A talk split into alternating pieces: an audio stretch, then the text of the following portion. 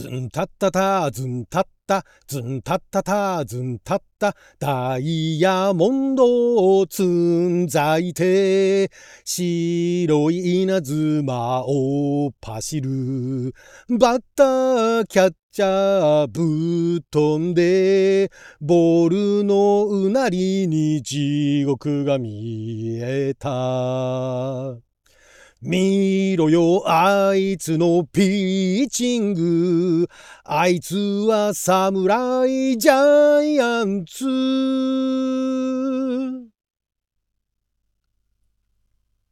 ズンタッタタズンタッタズンタッタタズンタッタ青春かけた野球だぜ。泣きたいこともあったんだ。今グランドをかけながらあの子に見せる勝利のトロフィー。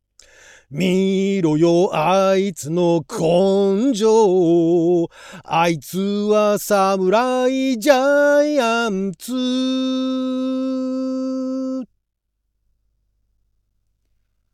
あなたの12分をちょっと拝借。こんにちは。ラジオ神の神文勝です。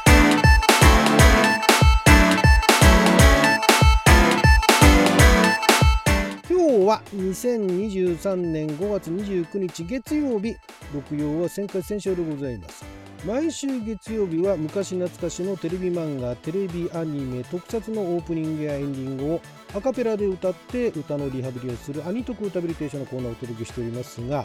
今回はですね、原作が1971年から74年まで「週刊少年ジャンプ」で連載されておりましてアニメ化されたのがあその後1974年かな？73年か。73年から74年まで、えー、これは、えー、どこだったかな？日テレだったかな、えー、東京ムービーですね。あのルパン三世とかでね有名な東京ムービーがあ、まあ、巨人の星と同じなんですけどもスタッフがほぼね監督も同じ長浜さんででアニメ化された「サムライジャイアンツ」ですね。こちらの最初の第1シーズン1話から24話第1シーズンって言っていいのかな？そこまでのオープニング後半また違うオープニングがあって実は私そっちのオープニングの方が好きではあるんですがただこの前半の最初のね1話から24話でのオープニングはそれはそれでね何て言うんでしょうね。当時当時ちょっとなんか珍しい感じの何て言うんですかね。なんかあのアニメのオープニングではあんまりないようなタイプの歌ででアニメそのもの自体も、まあ、漫画原作もそうなんですがもともとその漫画原作も「巨人の星」と同じ梶原一騎さん原作なわけですよ。巨人の星の梶原一騎さんが、えー、やっぱりそのジャイアンツをモデルにして、えー、サムライジャイアンツという作品の原作漫画あの作画してるのはまた別の方井上光さんが作画してるんですけれども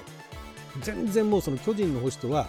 ガラリと変わった、まあ、魔球が出てきたりだとかその必殺打法みたいなものが出てくるところは、まあ、似てるっていうか、まあ、でも侍ジャイアンツの方が高等無形感は大きいんですけども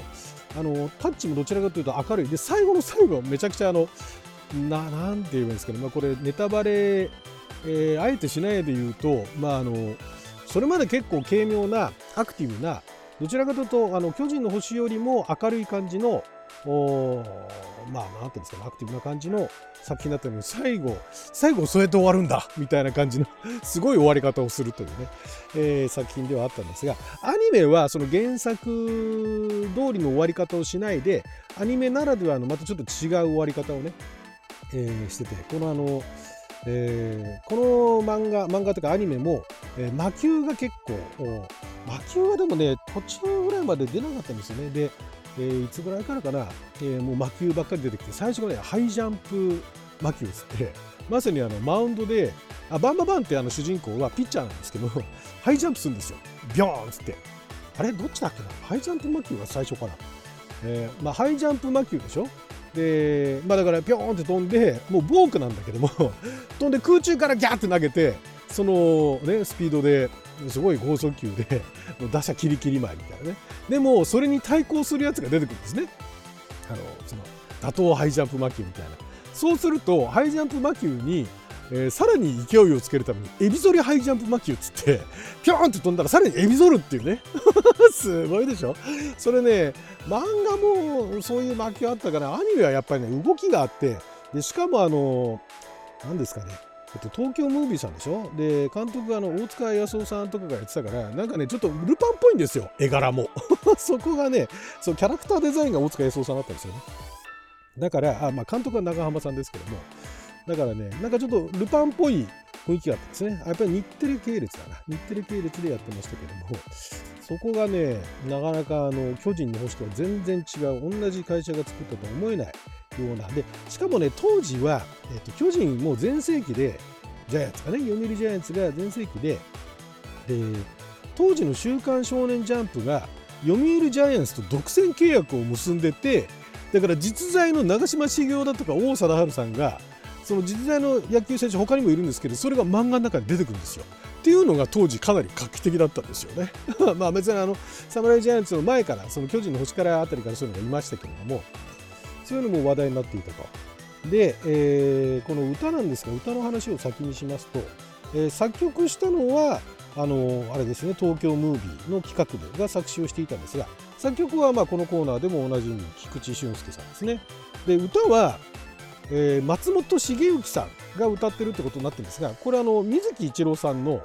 あのペンネームっていうか別ネームなんですね別名義これあのワーナーパイオニアから発売されていたっていうことがあってであれなんですねあの当時水木一郎さんは日本コロンビア専属だったために違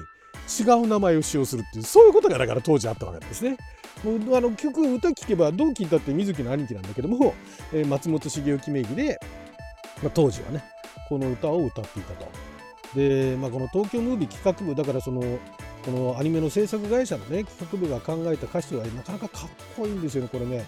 まずあのズンタタタズンタッタは菊池さんが考えたのかそれとももう歌詞の段階からあったのかわからないですけどこのねズンタッタタズンタッタっていうのがすごいやっぱり残るんですよね子供心に。オープニングの曲として好きなのは後半の曲なんだけれどもやっぱりこのズンタッタタズンタッタはね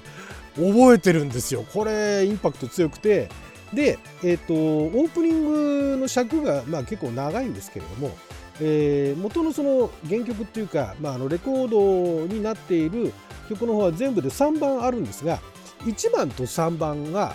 えー、オープニングに使われてるんですね。2番どっか行っちゃってるんですけども そこがねまあ面白いんですが、えー、何でしょうね。ダイヤモンド積んざいて白い稲妻おっ走るとかね。でななんていうんですか何や節でもないんですけどなんか普通のあの朗々と歌ったりだとかなんかあのアクション、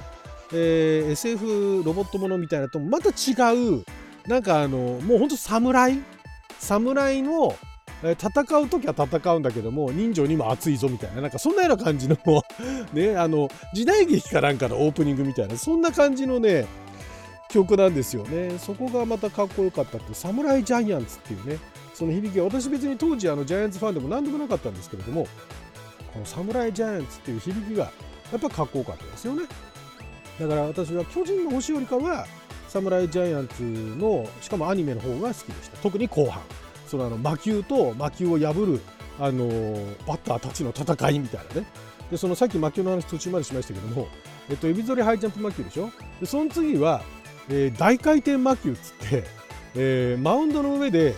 回転するんですよバンババンが。ぐるぐるぐるぐるってその場でぐるってもうすごいアニメだから すごい勢いで回るんですよ。でいつ球が投げられるかわからないっていうね。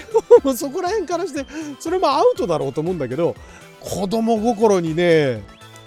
別にあの野球選手になりたいとも思わないしそういうスポーツが得意じゃないんだけどもこのねバンババンのね魔球はね真似したくなるんですよ。真似真似しようとしてできるもんじゃないですよ。できるもんじゃないけどあのフォークするんですね。だから あのマウンド上で飛んだりとかね。全然ハイジャンプできないのにハイジャンプ魔球って口で言うんですよ。でまたピョーって投げたりとかね。あとエビゾリハイジャンプ魔球なんかできるわけないんだけどエビゾったりとかね。で大回転魔球なんて目が回るのにねぐるぐるぐるぐるやってピューってやったりとかね。あとねなんだっけな。あと分身魔球があるんですよ。分身魔球はあれ分身魔球って言ってたのかな。分身魔球はねあの高級ね片やあの野球の球を握りつぶすんですね。おかしいでしょ？軟球の軟式のね野球じゃないあの球じゃないのよね。ボールじゃないのにギューって握りつぶしてわーっと投げるとブワーって分身してもうどれだっつって打てないんだけどもそれもあの何回かやってるとそれを攻略するやつが出てくるんですね。そうすると今度はね縦分身ってあるんですね。今まで横にバーって分身してたのが縦にバーって分身してでそんなこんなで、えっと、アニメ版の最終回は全部のその魔球ので全部を1回にミックスしてもう画面中弾が飛んでくるっていう。もうすごいね。打てるわけがないみたいな。わーとか言いながら やっちゃうっていうね。確かそんなね最後だったと思います。はい、でこれあのエンディングもねちょっとこのコーナーで歌うかどうかわかんないですけどエンディングほんとかっこいいんで全然違うんですよ。エンディングはまたね違う感じの曲なんですけどもエンディングもかっこいいんでよかったらあの YouTube とかでねエンディングはね作詞梶原力先生がしてるんですけども全然違うんですよ作曲も違うしあと歌ってるのもロイヤルナイツだし全然違うんですけどもまたあのテイストが違う歌が、ねえー前半と後半でこんなに違うんだっていうのも、よかったら聞いてみていただきたいなと。で改めてその最初の「サムライジャイアンツ」のオープニングの絵から含めてねなかなかあのかっこいいんであの見せてくれるオープニングなんで、まあ、今から見るとね確かに絵はちょっと荒いところありますけれども、まあ、かっこいい曲と合わせてかっこいいんで見ろよあいつのピーチングってね 歌いたくなるわけですよ。ね、あいつは侍ジャイアンツっていうね 皆さんもよろしかったら一緒になって歌ってみてください。はいということで12分間の貴重なお時間いただきありがとうございました。それじゃあまた